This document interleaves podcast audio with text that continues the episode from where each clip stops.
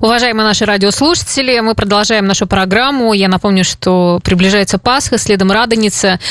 И в связи с непростой ситуацией по коронавирусу вынуждены были принять меры. семнадцатого апреля и до особого распоряжения в Ижевске будут закрыты для посещения прихожан все церкви и храмы. В праздник Святой, Святой Пасхи для православных будет организована онлайн-трансляция богослужения. Также семнадцатого апреля городские кладбища можно будет посещать только для организации погребения. И еще также подчеркивается, что территории кладбищ сейчас не обработаны от клещей и грызунов, поэтому э, принимайте это к сведению. А с нами сейчас на связи отец Георгий Харин, настоятель храма Святого Георгия Победоносца. Победоносца. Здравствуйте, отец Георгий. Здравствуйте. Да, хотелось бы э, узнать, как провести дни перед Пасхой и вообще как будет проходить праздник этот, вот с учетом всех этих обстоятельств. Ну, праздник должен проходить по своему обычному сценарию, который мало меняется последние несколько сотен лет.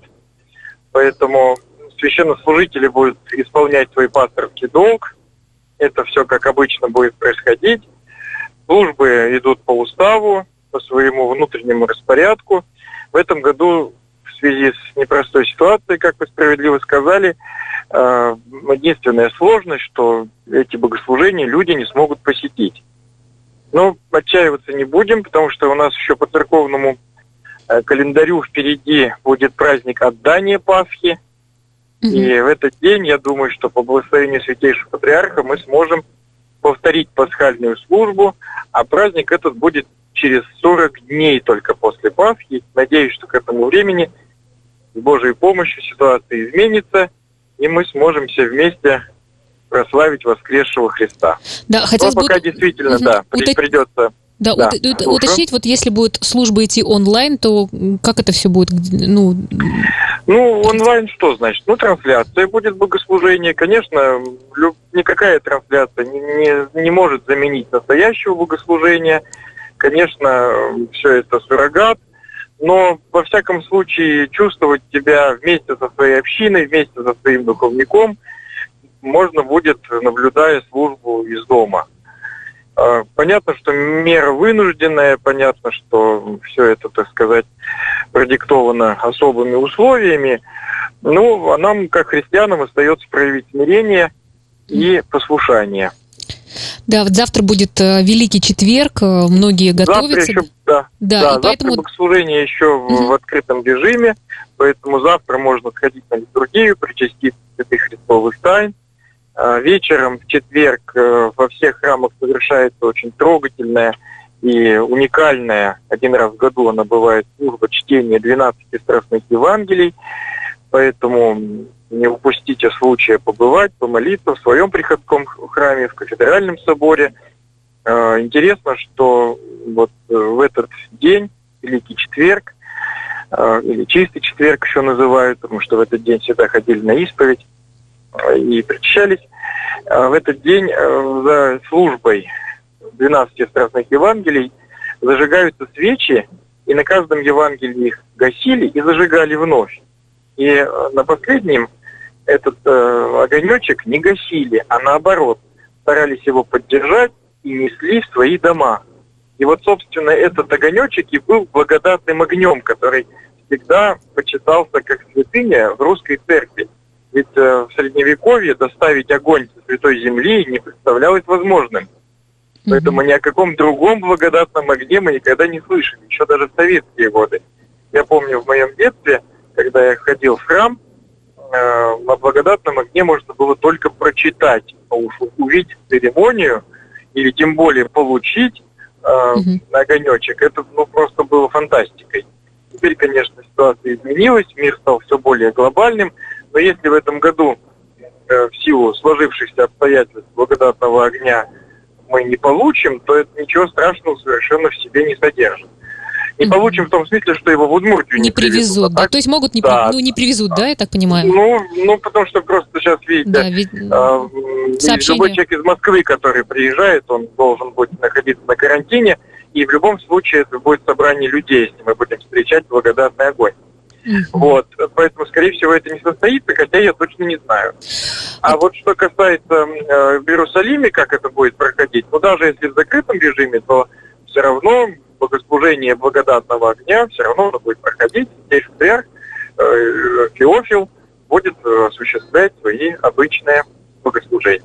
Вот еще такой вопрос. Ну, все будут все равно красить яйца, испеку, испекут угу. куличи, да, и сделают да, творожную да, Пасху. Да. Вот как теперь будут освещать все эти... Э, ну вот э, на сайте Московской Патриархии э, даже и опубликован такой особый документ по благословению Святейшего Патриарха э, в этом году в виде в силу вот таких вот э, условий угу. специфических благословляется мирянам самим окроплять святой водой э, пасхальные яства и вкушать с благоговением и радостью о Христе воскресшем. Поэтому, если у кого-то не получилось принести что-то в храм, ну что ж, по благословению патриарха давайте окропим. Ну, то есть в храм еще можно успеть это все принести в четверг, да, осветить? Ну, просто в четверг-то вообще не по уставу не полагается. Угу. Церковный устав предписывает освящение пасхальных снедей в субботу. А, ситуация пока, вот, лично у меня на приходе, я не очень понимаю, как это в закрытом режиме. Но э, надо полагать, что если люди приедут к храму, и священник свободен, и он может и окропить, где как, в общем, будет организовано. Но э, напоминаю, что лучше воздержаться вообще от любых каких-то поездок, лучше сидеть дома, угу. соблюдать церковную такую, в общем, дисциплину, послушание церковное. Да, он... Вот. И, и надо просто понимать, что вот э, освящение куличей, яиц и прочего всего все-таки не составляет сути пасхального торжества. Мы за этим всем, за вот этими внешними вещами, мы очень часто теряем смысл праздника.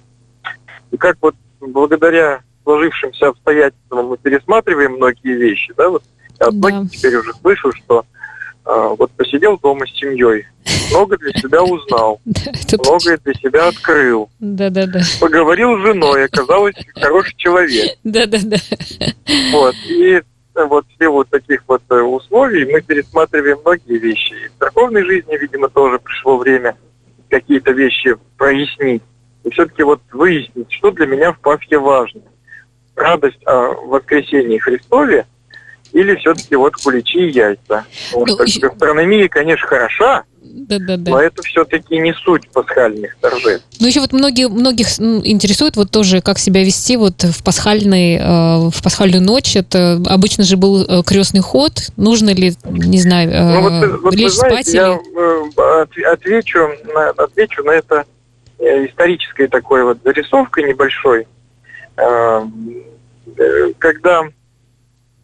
в заключении в советские годы находились очень многие священнослужители, то праздник Пасхи, он совершался даже в тюрьмах, даже вот в самых порой нечеловеческих условиях. И вот э, такой есть рассказ одного священника, который теперь же, к сожалению, умер.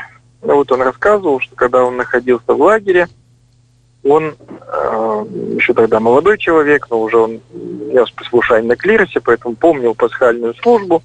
И вот э, ему там соорудили какой-то из простыни типа подрясника, э, какой-то, значит, там, ну, что-то типа облачения какого-то сделали заключенные. Он с ними разучивал заключенными по памяти пасхальный канон. Когда наступила Пасха, они вместе собрались в коптерке, какой-то кочегарке, и стали вместе петь пасхальный канон. Угу. Сбежалась охрана. Представьте себе, это там тридцатые годы, охранники это эн ка вэ дэ, серьезные люди. И вот э, как только закончилась пасхальная служба, тотчас зашли охранники и стали их уводить в карты. И говорить при этом, что мы давно уже стоим тут. Мы уже давно э, наблюдаем за вашим всем. А чего же вы нас не арестовали? Так больно уж у вас хорошо получалось. То есть, э, как провести? Да, нет храма. Угу. Да, мы оказались в условиях, ну, вот таких вот условиях, в которых оказались. Примем это от руки Божией, как горькое лекарство. Пусть для нас это будет очень полезно, потому что мы по-другому оценим свой храм, по-другому оценим возможность ходить в храм. Ведь когда храмы были открыты, приходилось уговаривать. Никогда, приходить, да, не думал, что так, такая большая потребность, и так это важно, и э, да, насколько это тяжело, приходить, когда это невозможно сделать. Да, да, приходилось. Вот, а теперь, когда мы это потеряли, думаю, что это самое время нам пересмотреть свое отношение к этому вопросу. Хорошо, спасибо вот. большое. У нас просто уже время. Спасибо, что да, подсказали, я как всех себя... пользуюсь случаем, поздравляю с наступающим светлым Христовым воскресеньем и желаю всем прежде всего пасхальной радости, душевного мира и телесной крепости. С праздником всех вас, дорогие мои!